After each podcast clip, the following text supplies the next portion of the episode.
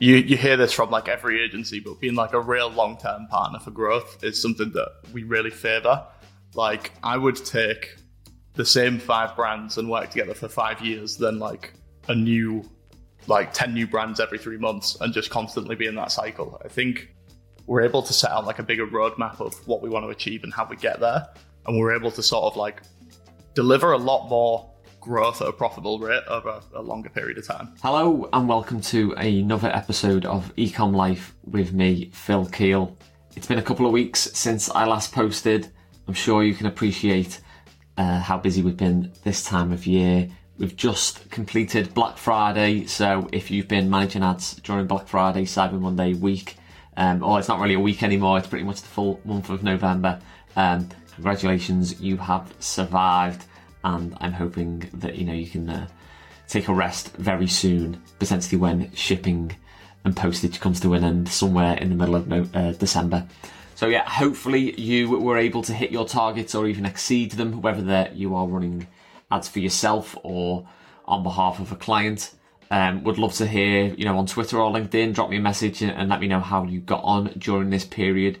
Our general trend for Black Friday was uh, performance was very strong. The majority of our brands exceeded their targets, uh, and I'll I'll put out another episode where we dig into why I think that happened. But yeah, general trend is we found that there are customers out there waiting uh, signing up for emails, and when you can when you activate that offer and campa- campaign on an email, then you know there are customers waiting.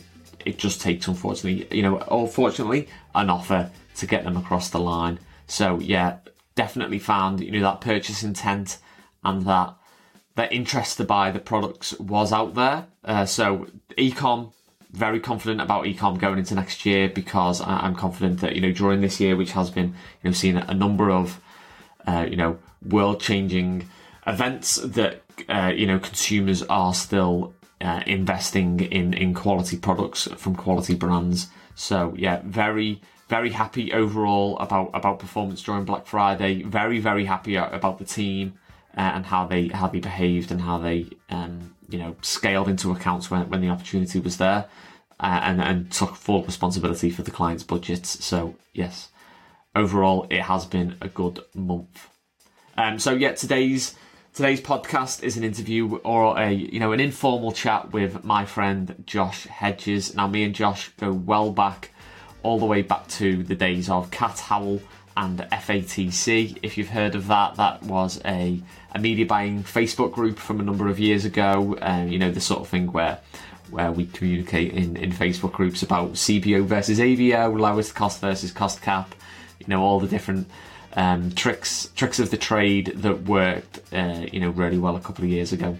So yeah, me and Josh became friends uh, during FATC a couple of years ago, and, and ever since then, Josh has Josh has been building his agency. And a couple of years ago, actually, Josh moved his agency service solely into providing performance creative uh, for specifically planet-friendly brands. So he's a man after our own heart.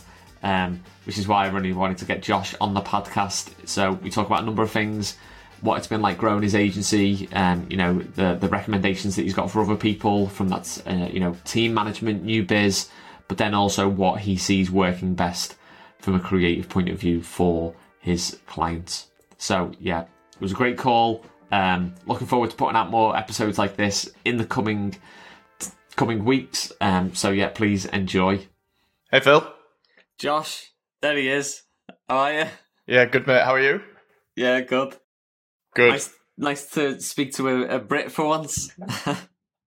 Yes, yes, a fellow northerner as well. there, yeah, there it is, north of uh, north of Watford Gap. yeah, that constitutes as the true north, right? Yeah, yeah, yeah. True north. That's the one. Yeah, yeah. Stupid dog. Come on. Sorry, the dog's coming in. How's um, how's this week treating you? It's good but horrendously busy is the description I would use. Um, you'll know the same as as yourselves. It's just that season. It is literally like high volume stuff out the door constantly, which is it's good, but yeah, a little bit straining. Did that? Was there a point when that just like dialed up a notch recently? Or, yeah, or I would like say. yeah. I would say like midway through September, we were like, shit, we need to like really start pushing out content now.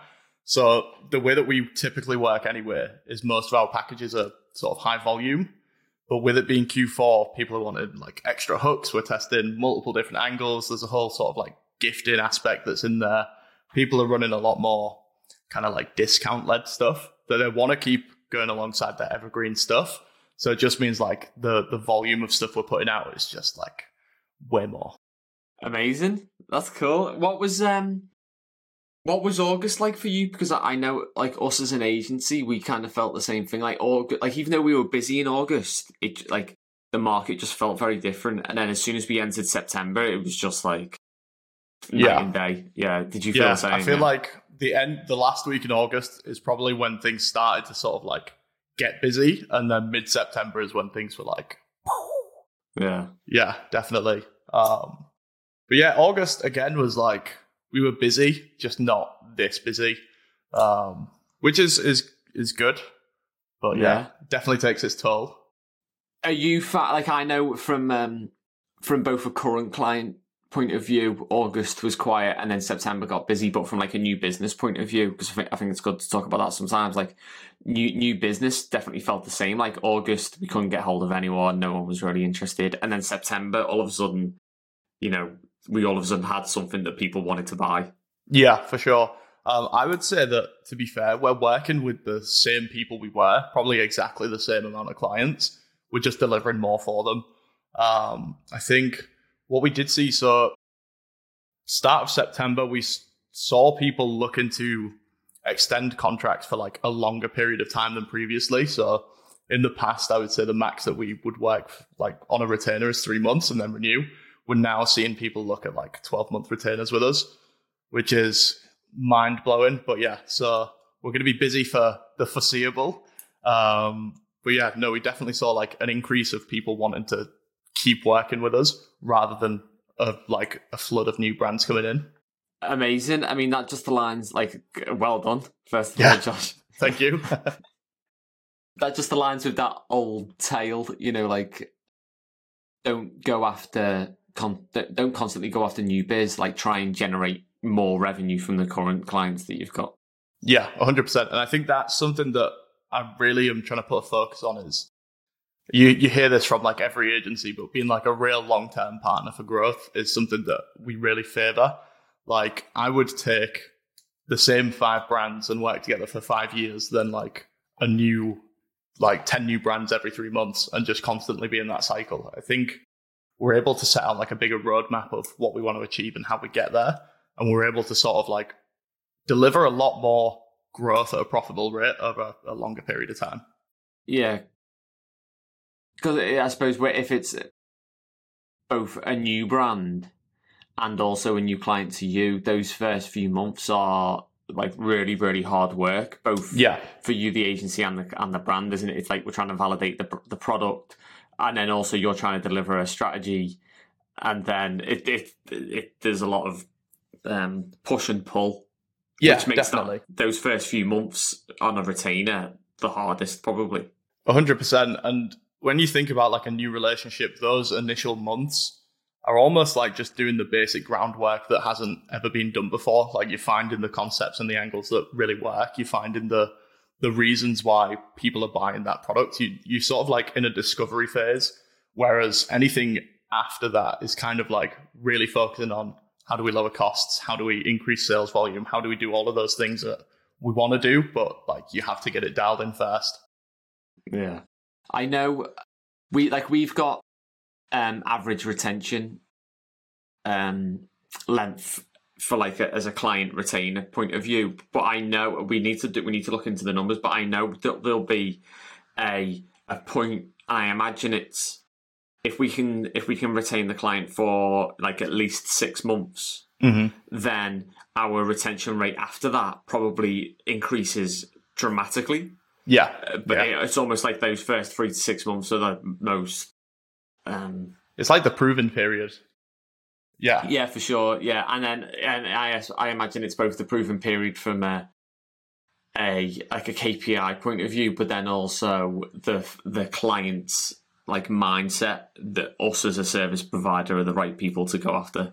Yeah, hundred percent, hundred percent. So that's usually how we have been doing it. Is like three months is sort of like what we would now consider if you want to try us out. That's the period it takes, and then after that, it's those conversations of it's six months or it's twelve months, Yeah. and we really we go in for like the the long game. Amazing. Yeah, it's uh, uh, it's good. It makes uh, life uh, easier to navigate when you know what's going on. Definitely. Yeah, I I, I keep using this word emotional for for like media buying, but then also running an agency that. And that emotion word, it sort of characterizes like both like the lows and the highs. Like you get these like media buying tough lows, amazing highs, but then both as an agency point of view, like service provider with clients, you get those those lows where it's you know I don't know what I'm doing Yeah, the clients found me out. I'm a cowboy. You know, everyone else is going to find me out. And then you, a week later, the next day, you get that high of, you know, I can print money.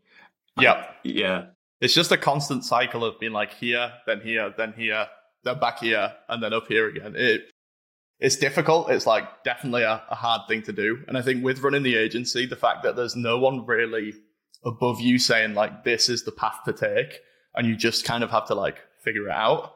I think makes it makes it interesting, but it's definitely tough. yeah. I know the the path. We we've always been looking. We've always like had an idea for the path, but then also been looking at like other paths. You know, naturally, you're just Yeah, grass is greener on the other side. But I, I think where we're trying to put the hard work and the effort into is just reiterating that the path that we're on is the right one. yeah, And I think that just takes time and experience and almost like uh, experience of like um, trusting yourself that yeah. you are doing the right thing. Yeah, and I think over, like you said, over time with, with experience, you sort of know that, like, no matter how difficult it is, you are doing the right thing. Um, which is, I guess, it's it's that's why it's so important to have like the right people around you, the right connections that are sort of helping you frame frame business in that way. Yeah. I think I, I do I think that we've been through a couple of summers now and I've I'm pretty confident now that like August is the worst month of the year, both from like a performance point of view and as like an agency. Yeah, Because like Q4 is obviously great, uh, like tough and busy, but you know, there's there's a lot of positives. And then Q1, it's that like, you know, new hope. You know, we've got the rest of the year in front of us. You Yeah. sort of like reset what you want to do. You know, it's like you know, um, new goals, everything like that.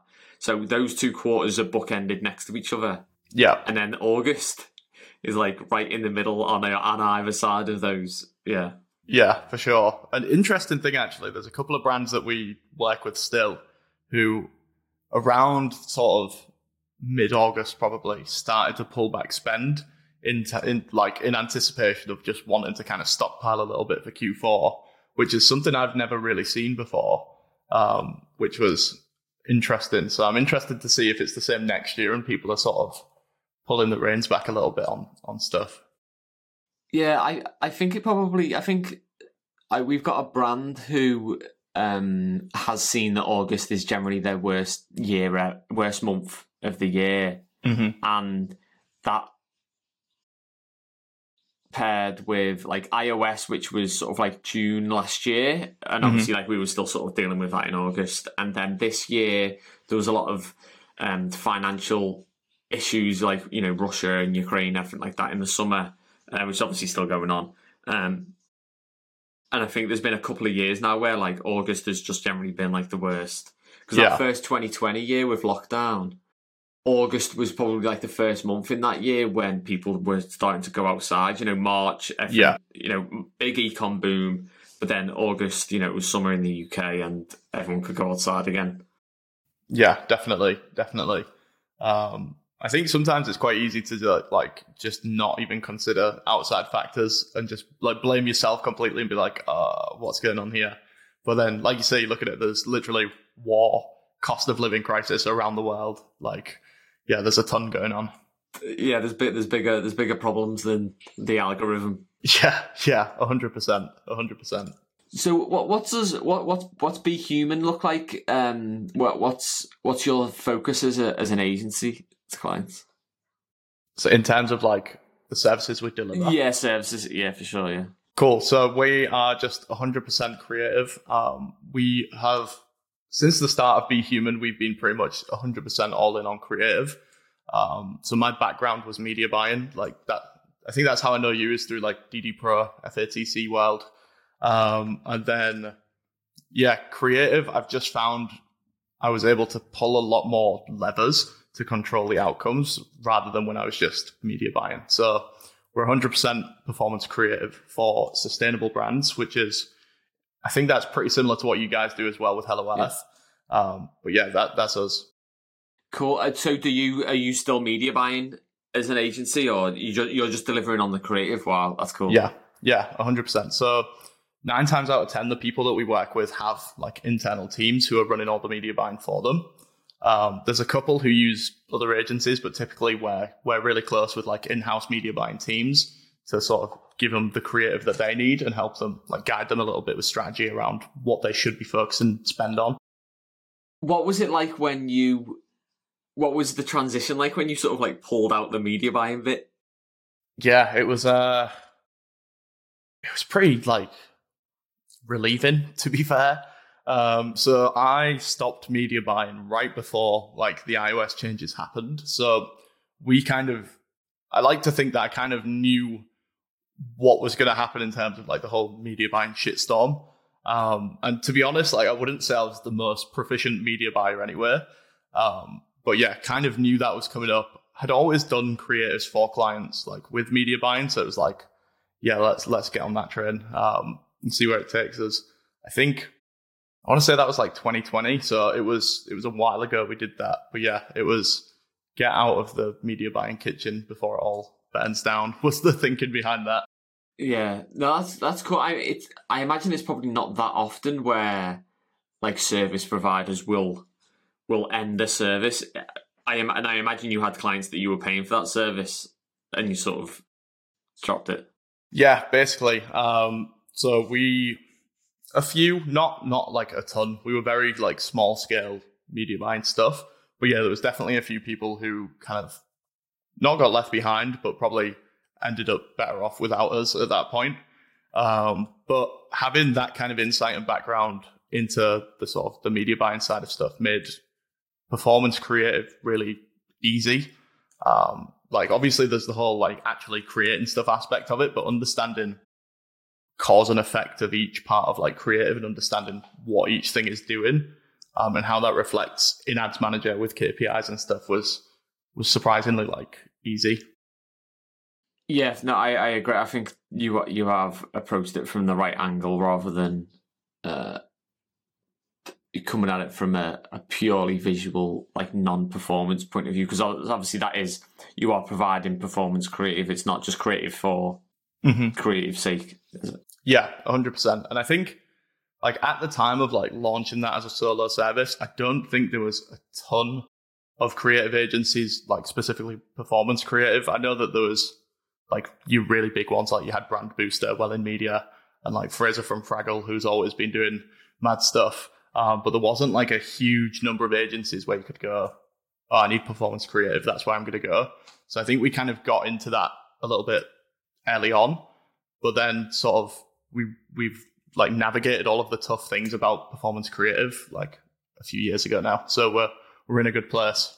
Yeah, you got a good head start. What was the has this has the sell got easier over time because yeah. clients are coming to you with that understanding that this is what they need?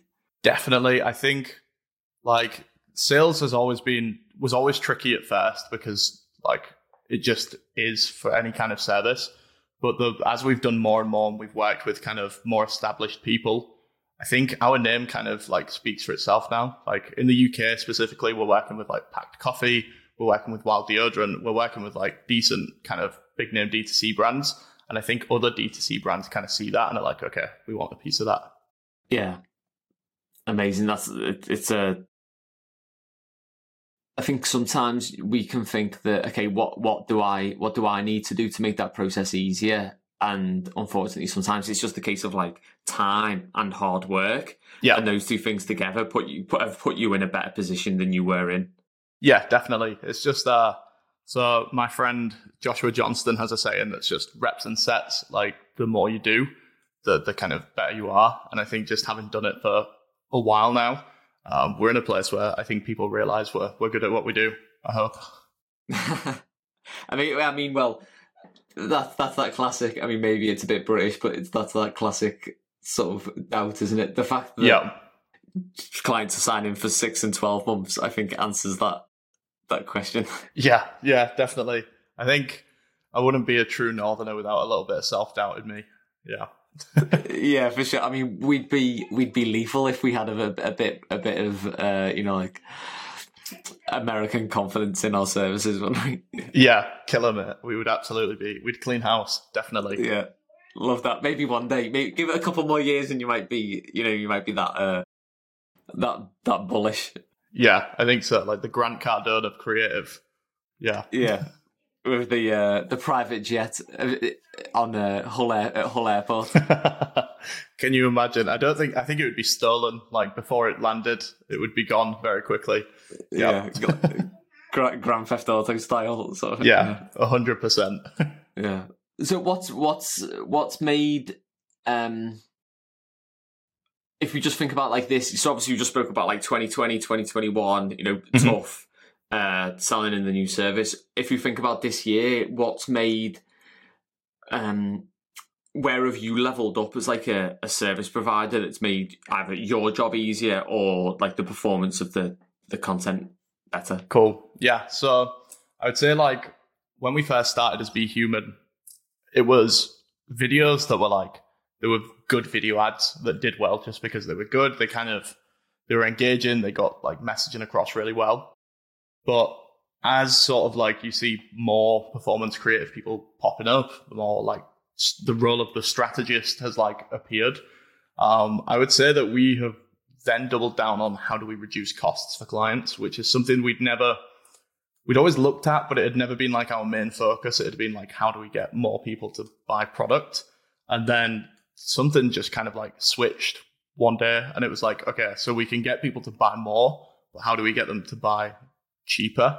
So like it costs the client less, so they just become more profitable. That became like our main focus. I want to say like the start of this year was like really focusing on how do we reduce CPA. Um, and I would say that like that's something we do really well for like most brands is we we're really good at lowering costs. And is obviously you look at you know like click through rate and thumb stop rate and all those sort of metrics. But do you use CPA now as your main like performance metric? Yeah, so we we kind of take like a holistic view of like all of those sort of like creative uh like triggers is probably the, the wrong word, but like creative insights and we kind of we we gauge what the bigger picture is, but mainly we're looking at is sales volume maintaining or increasing and is the cost of that going down? Um like I'm all for attention metrics, hook rates, hold rates and stuff, but at the end of the day we want our clients to make more money and spend less. Um, and those two things don't always correlate. And what's the um obviously without without giving away all of the all of the secret, what's the what's the one thing that can dramatically change CPA on between two videos? Cool. Yeah. So I think one main thing is probably like overall messaging and how you're delivering that. Um, one of the most overlooked things in creative, I would say, is copy. Like the actual like the script, the the titles are on screen. Um, I think if you were to run like similar visuals but change the messaging and have one that's like really dialed in, it really like it's actually in line with what customers or potential customers are thinking, like what they want, what they need, what they're scared of, versus the same visual with a more generic messaging, you're going to see a dramatically lower cost on the one that's like actually dialed in. Um, that's that's one thing that we would look at, and then I would say hook rates. To be fair, is quite a strong one because if you can hook people in, like you can get them to watch for longer. But then it comes back to that same thing as if your messaging isn't isn't specific and dialed into the the person you're serving it to, you're you're really going to struggle. Like Yeah. if you think in a media buying sense, like CPMS are kind of like based around relevance. Uh, like the whole kind of bid in ads is based around like how relevant you are and how much you're bidding. If your ad is not relevant to the person who you are trying to target, it's going to cost you more. So, do you? I know earlier in the call you mentioned like volume is really important. Is that one of the ways that you'll increase that volume by testing the message, keeping like the same number of assets, visuals, but changing messaging? Yeah, that's one of the ways. So, um, I think having a lot of volume is good in a couple of ways because one, you can test more things, but then when you find sort of the opportunities to scale up in those sort of like tests, you see something is working really well, but you want to double down on different hooks, different kind of script or voiceovers, whatever it is, you need to have the volume of that there so you can do that pretty quickly. Cool. That makes sense. Sounds uh, it sounds really fun. The the process that you've got in place, the type of work that you're putting out, it's it sounds like you're enjoying it like yeah. right now. Yeah. yeah. definitely. So far, it's good. Um, it's challenging, is what I like. Um, like no ad account, no brand is like the same. So the the kind of the whole process you go through of understanding customers, creating like the the different avatars that lie within all the, the research that you do. I think none of those are that similar across brands um, which which kind of keeps it fun because it's like you're you're discovering new people and new ways to talk to them like constantly. Um, yeah, it's fun. Yeah, what's that? Now we've we've been involved with a couple of brands where we haven't directly done the media buying, and I found that relationship quite interesting because obviously we are like media buying is like you know our bread and butter for a number of years. So mm-hmm. to have that removed and us just to be standing outside looking in uh, I think personally that feels quite funny. How how do you feel about that? You know, when you're watching someone else run you the creative that you built. Sometimes it can be scary. Um, sometimes you give advice and it's not always sort of like heeded or listened to. But then I think other times, so like for example, Pact Coffee have a really solid media buyer in house, but they're so open to sort of learn or try new things that, that there's kind of like a really good relationship there. We can give them this creative and say, why don't you try this? Let's test things in this way. Let's structure things in this way. And they're quite sort of like open to try that out. But at the same time, they have such a high level of expertise where you're not uncomfortable passing off assets to them. You know that they're going to be put in the right place. Um, we've definitely worked with brands where we've done like really good work and then it's just not had what it needs to to like sort of perform really well. Um, but yeah, I would say nine times out of ten, the people that we work with, they know what they're doing, so it's it's less stressful for us to just say, okay, you do it. Yeah, that's yeah. Here's here's the assets, like run with it. I unfortunately, I think sometimes because it is, even though it is like two businesses working together, at the core of it, it's actually sort of like two people working together, and if those two people don't have like aligned goals, then that's when that friction can. Yeah, hundred percent. That's it. Um, and I think like there's always going to be that kind of thing because you are like as you said, essentially you're two separate businesses. Um, and like obviously brand side, they have limitations on what they can spend. They have limitations on like what where they can push things. Um, but yeah, no, so far that relationship has has been quite quite easy. Um, we're, we're yet to discover one that's like really difficult to navigate. Um, I'm sure that will happen at some point though. Yeah, I know the only the worst experience we've got. I don't know we should, but it, it, I suppose we shouldn't just focus on the negatives. But I don't think we have done that yet. But it's quite interesting. Is the worst experience we've had is where like the media buyer I think has was presenting like a little bit experienced. They knew what they were doing, but I think because they were a little bit less experienced, they kind of felt at risk and, mm-hmm. and we were sort of like looking over their shoulder. Yeah, and and our goal was to take over the ad account, whereas actually our goal was to just provide some assets. Yeah, uh, and for sure, if they work, obviously, like you, you know, maybe we'll get like a six month or a twelve month contract. But I, mm-hmm. I, and I think that's where that sort of like disconnect of maybe we should have been clearer about what our goals were. Yeah, yeah, and like actually said, you don't need to worry about us taking over the ad account because that's not what we're trying to do. Yeah, for sure, for sure. Um, I think like I think there's always a little bit of an education piece in there as well because like most media buyers up until this point that we've come across don't have like loads and loads of experience of testing like hundreds of creatives a month.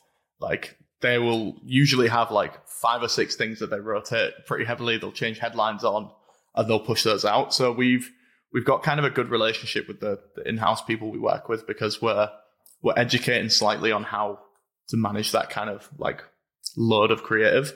Because um, it's it's definitely if you've not run or you've not tested creative pretty intensely before, um, it, it can be a bit daunting if you have something like 70 videos to to try and test. Yeah. Now, um, what's your recommendation? Like, do you recommend they use dynamic creative testing or not? Ah, you know what? I kind of have a, a love hate relationship with it. I don't. I haven't. Like, I wouldn't say to do that. Um, just from a personal point of view, I like to be in kind of total control of of all of that kind of period where you're testing assets. You're you're sort of seeing how they're put out there. Um, so yeah, I wouldn't. But that being said, I've not had hands-on sort of like real experience with it for a long time. I think the last time I probably ran a dynamic test of my own was probably like two years ago. So yeah. Yeah, I mean, like the platform's changed this year, let alone yeah, the platform's changed in the past three months, let alone like the past two years. Yeah. So yeah, no, my uh, my immediate reaction then when you were talking about like you know a process to test a lot of assets mm-hmm. was I thought you were going to say you know use DCT, you know get like burn through those assets quite quickly, but yeah, maybe that's not. Is that is that something that you that you do? Yeah, um, I mean it depends on like the account type, like what type of brand it is. Like, is it is it an asset heavy account or is it more of like a brand account where the assets are the assets and we just need to yeah you know, make them work um, but yeah if it's if it's like a high asset account where we're you know testing hooks and we the message can be manipulated a lot more mm-hmm. then uh, yeah i am i am in favor of dynamic creative testing um, my belief is that just like everything that's happened with Advantage Plus shopping recently, if you if you play into what Facebook wants, mm-hmm. then they are more likely to favour you with you yeah know, whatever the magic is behind the curtains that yeah. they can control. Yeah, some of that Zuckerberg dust. Yeah, yeah, that's what. Yeah, if you yeah if you yeah if you play ball, then I mean we generally rule of thumb is generally we've seen if um, focusing on efficiency can help mm-hmm. you scale. Yeah. Whereas I think you know two years ago, like last time you were probably probably heavily into media buying, you know, you could be you could focus on scale first. Yeah. And and then the performance second. Whereas naturally and just like the fact that, you know, you're able to, you know, you know, your agency has grown is you need to focus on performance first and and then scale. Yeah, for sure. For sure. So in your like dynamic creative test then, are you are you sort of like dynamically testing each angle separately and just switching out like hooks and messaging for each one, or are you doing that all in the same test? Yeah, so each dynamic creative test would be sort of like one concept or angle. So that Got could ya. be like the same video with five different intros, or it could be, you know, like the same intro across five different videos, but and, and try and control the variables. So just mm-hmm. change one piece. Yeah. Um, but I wouldn't I wouldn't have like two different, you know, like like a like an unboxing versus a you know a customer review in the same ad set in the same DCT. That yeah. would be two. Yeah. Got yeah. So I think what we're probably doing is like a very inefficient way of doing that because we're we're doing the same thing. We're we're like testing singular concepts, but just cycling through the sort of the different hooks, CTAs, social proof pieces in there. Yeah. Yeah. So we're probably cool. doing that in like the most inefficient way possible. yeah, I mean, ultimately, what what we found that like the the most inefficient part of the ad account is is like the human sitting in front of the is sitting in front of the laptop. Yeah. So if you can improve the efficiency of like the media buyer uh, understanding what's going on, that um, you know, that's like the biggest like dumb bit of yeah. the ad account. And the other bit of it is, you know, we're only partially controlling nowadays. It's like yeah, we don't yeah. have full control of the ad account. You know, we can't control the targeting. We can't control where Facebook puts the spend mm-hmm. half the time. So yeah, for sure, Sure. And I think that is probably like one of the reasons why we do what we do is like controlling spend. I think just try, not necessarily trying to control where it goes, but make sure that assets have had their fair share of budget to see if we can sort of see performance somewhere else. Um, because yeah, one thing that we do like sort of notice is that what Facebook pushes budget to doesn't always necessarily perform the best. Um, yeah, yeah, I know we. Um, if if the ad account is in a good position, we'll definitely let it spend where it wants to spend.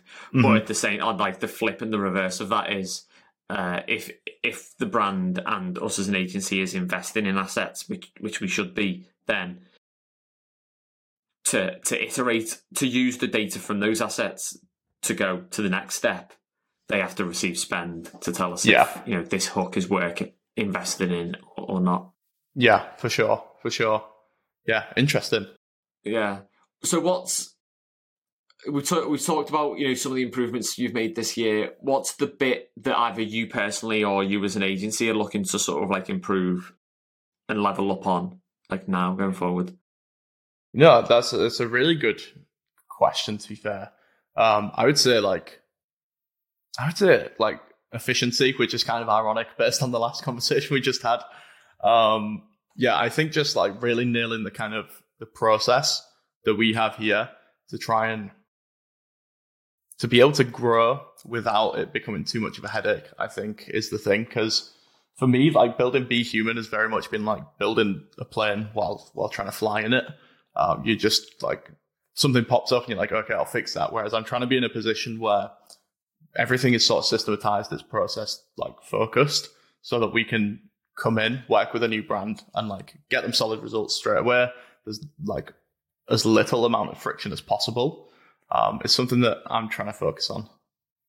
Yeah, I mean we've been I think that's right that like that's where your energy should be focused as well as delivering on a service. Mm-hmm. I mean, we've been trying to do that for like four or five years, and we're still like we've still only really scratched the surface on like locking down those processes, and that is that is also because those processes change as fast as Yeah, we write them. Yeah, a hundred percent, a hundred percent. And I think, like, it's funny. Like, Twitter is a place where I learn a lot about other people's like processes, and it's strange how like quickly all of these separate people come to the same kind of like process without any like outside input from anyone else. They all come to the same place, and like most people's processes is fairly similar. I think trying to trying to keep on top of that and like also differentiate what you do is a is a, a thing that I find challenging sometimes. Definitely. Yeah, it's a compromise between writing a process and applying that process to every client that you work with, but Mhm. then at the same time making sure that every piece of you, every piece of work that you deliver is one percent better than the last piece of work. Yeah. And that second thing makes those processes like irrelevant because if you're like you're constantly improving, which you should be, to make sure that you're you know five miles down the road next year, Yeah. uh, that you that won't happen if those pro- if you if you can't break those processes. Yeah. A hundred percent. Because you're just constantly doing the same thing. It's uh yeah, there is no improvement there. Yeah, Which I think I think it's good to be fair. Like like you said, you improve with everything that you do. And I think that's part of the game is just always finding ways to be more effective and more efficient. Um, but still maintaining that, that kind of quality output. yeah. What so what's the what's the dream then? Are you have you uh, have you got like the uh you want to build the processes, hire the team, and then check out and just let the agency run on its own? I can't, I don't really know to be fair. I'm probably too attached to to be in that position yet. Um, I don't know. I think I want to focus on giving the, the the kind of team here like everything that they need, make sure that they can operate at the level they want to and need to. Um, yeah, I think that I've got my eye on some other projects that I'd like to do, but I think still like I don't know. I'd like to be at the head of the ship until it makes sense for someone smarter than me to do it. Yeah, I know. Like we've tried a couple of times to, like, um, to replace to, to replace me Mm-hmm. Because obviously I was like, you know, a media buyer, paid media manager, head of paid, and now like managing director, but I'm still kind of doing all those other roles at the same time, just Yeah. with like more people around us. And a couple of times we've tried to hire to replace me so that I can sort of like zoom out and become, you know, um guru managing director who, you know, dips in and out and does all that fun stuff. But it hasn't worked a couple of times and we've now started to, come to the realization that actually like the agency and it's probably a similar position to you the agency's grown because of the hard work that I do and the hard work that you that you do Yeah. Josh so why would we why would we um sort of substitute you off the pitch Yeah. when there isn't really like a like there's no like there's no need to do that just just so what so someone else can do the job instead Yeah, hundred percent. And I think I think creative as well as is like specifically creative is hard to kind of replace yourself because each person has their own style of creativity. Um, and I think sometimes a lot of the kind of like big work that we've done has been on the back of like my own willingness to like go the extra step, work ridiculous hours, like strategize for days on end. Whereas I think when you try and take yourself out of that role and bring someone else in, they're not the same person. They don't have those same like styles or beliefs or anything. Um, I think it can be quite tricky, and especially if you're wanting to bring someone in to replace you and do exactly what you do, um, it's kind of a bit like the impossible game. Like, I can't think that I would ever find someone to do what I do and then just like me disappear. I can't. Yeah. Uh, odd, odds are that would fail Mm-hmm. because that person because just by, by the matter of the fact that person is different so they would they would do what you're doing differently but one of the best hires we've had we've made this year is and we've done it with a couple of people this year is uh um hiring to fill the gap Mm-hmm. not Yeah. to just hire more of what we already had Yeah, Um, for sure, for sure. I think um, like my role has changed quite a bit. Like this year specifically, it's gone from being kind of the one person doing strategy, shooting, editing, delivering, sort of like analysis, all of that, um, to the point where I'm mainly like doing a little bit of strategy uh, for different brands, but then most of my time now is spent like making sure other people have what they need to to do the job that they they're doing, which is uh in itself is kind of nice. Like just to take a little bit of a step back, but still be in control. Um, yeah, that's been good. Yeah, I know. Like it's happened quite a few times this year uh, when you step back and you see something happen without your input, Yeah, and you're like, "Yeah, this machine does work if I if I am if I do step out of something for a minute."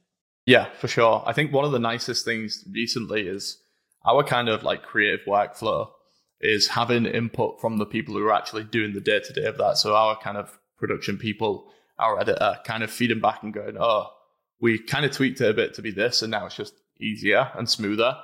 And like seeing that happen is like is really nice.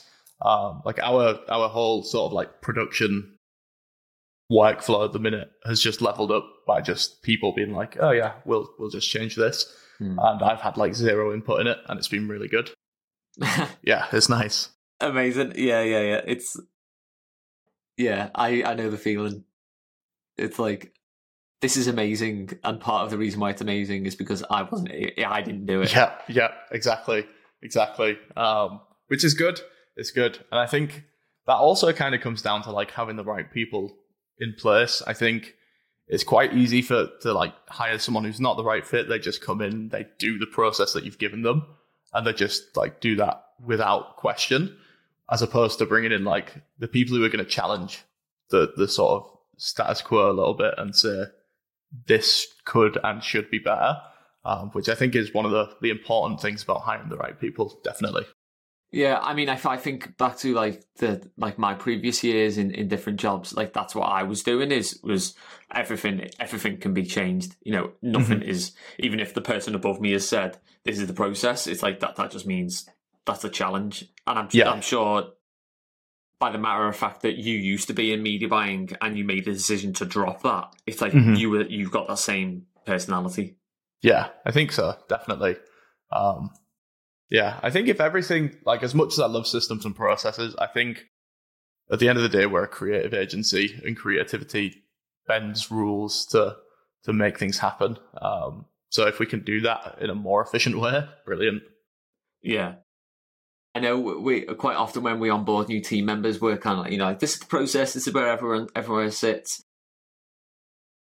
Rip it apart and change it as long as you can validate that it, you know, it improves efficiency or whatever. Like, don't just take this as gospel. Yeah, that, yeah, yeah. And that's the sort of people that we want. Yeah, yeah, definitely. I think it's a it kind of lets lets the team shine a little bit. It lets people come in and not just have the role of like being in charge of production, being in charge of like motion graphics or something. They have like real input into how the business is run, um, which I think for some people is really valuable to to kind of have that input. Cool. Cheers, Josh. I've really enjoyed that. What about yourself? Yeah, yeah, massively, massively. Um, first pos- uh, first podcast down, which is uh, yeah, mint. Yeah, good stuff. Have you got any more lined up?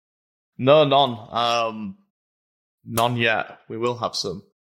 Good stuff. I mean, I'm happy to. I'm happy to. But I mean, this is this getting this one over the line has took maybe like three, three, three attempts. Yeah, partly my fault. Um, I mean, it almost got rescheduled today, but uh, I, I moved it back. Um, yeah, I saw something pop up on the invite. I was like, oh no, don't do it.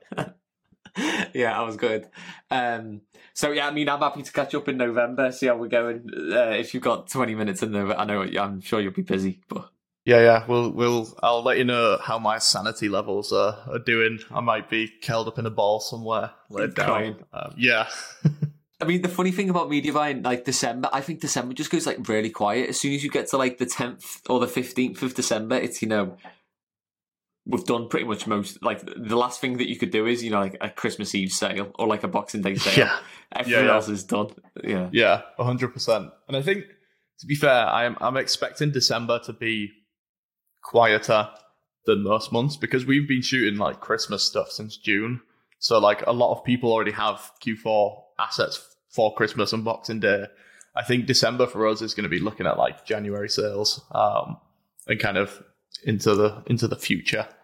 Yeah, amazing. Cheers, Josh. I enjoyed that. Speak yeah. soon. Yeah, speak soon, Phil. All right. Cheers, mate. Bye-bye. Bye bye. Bye bye. There we have it. Josh Hedges from Be Human Creative. I'll drop Josh's links in the show notes, so please give him a follow on Twitter and LinkedIn. Um, I really enjoyed speaking to Josh. Uh, he's come a long way over the past couple of years, and I'm very confident about his about his future, both from you know building his agency and also providing you know return on investment for the clients that he works with. So I'd love to get Josh back on the podcast in a couple of months' time to see where he's up to. Make sure you give me a message on Twitter or LinkedIn if you've enjoyed the show, if you've got any questions, or if you'd like to jump on the show. I'd really enjoy that. Cheers. Speak soon.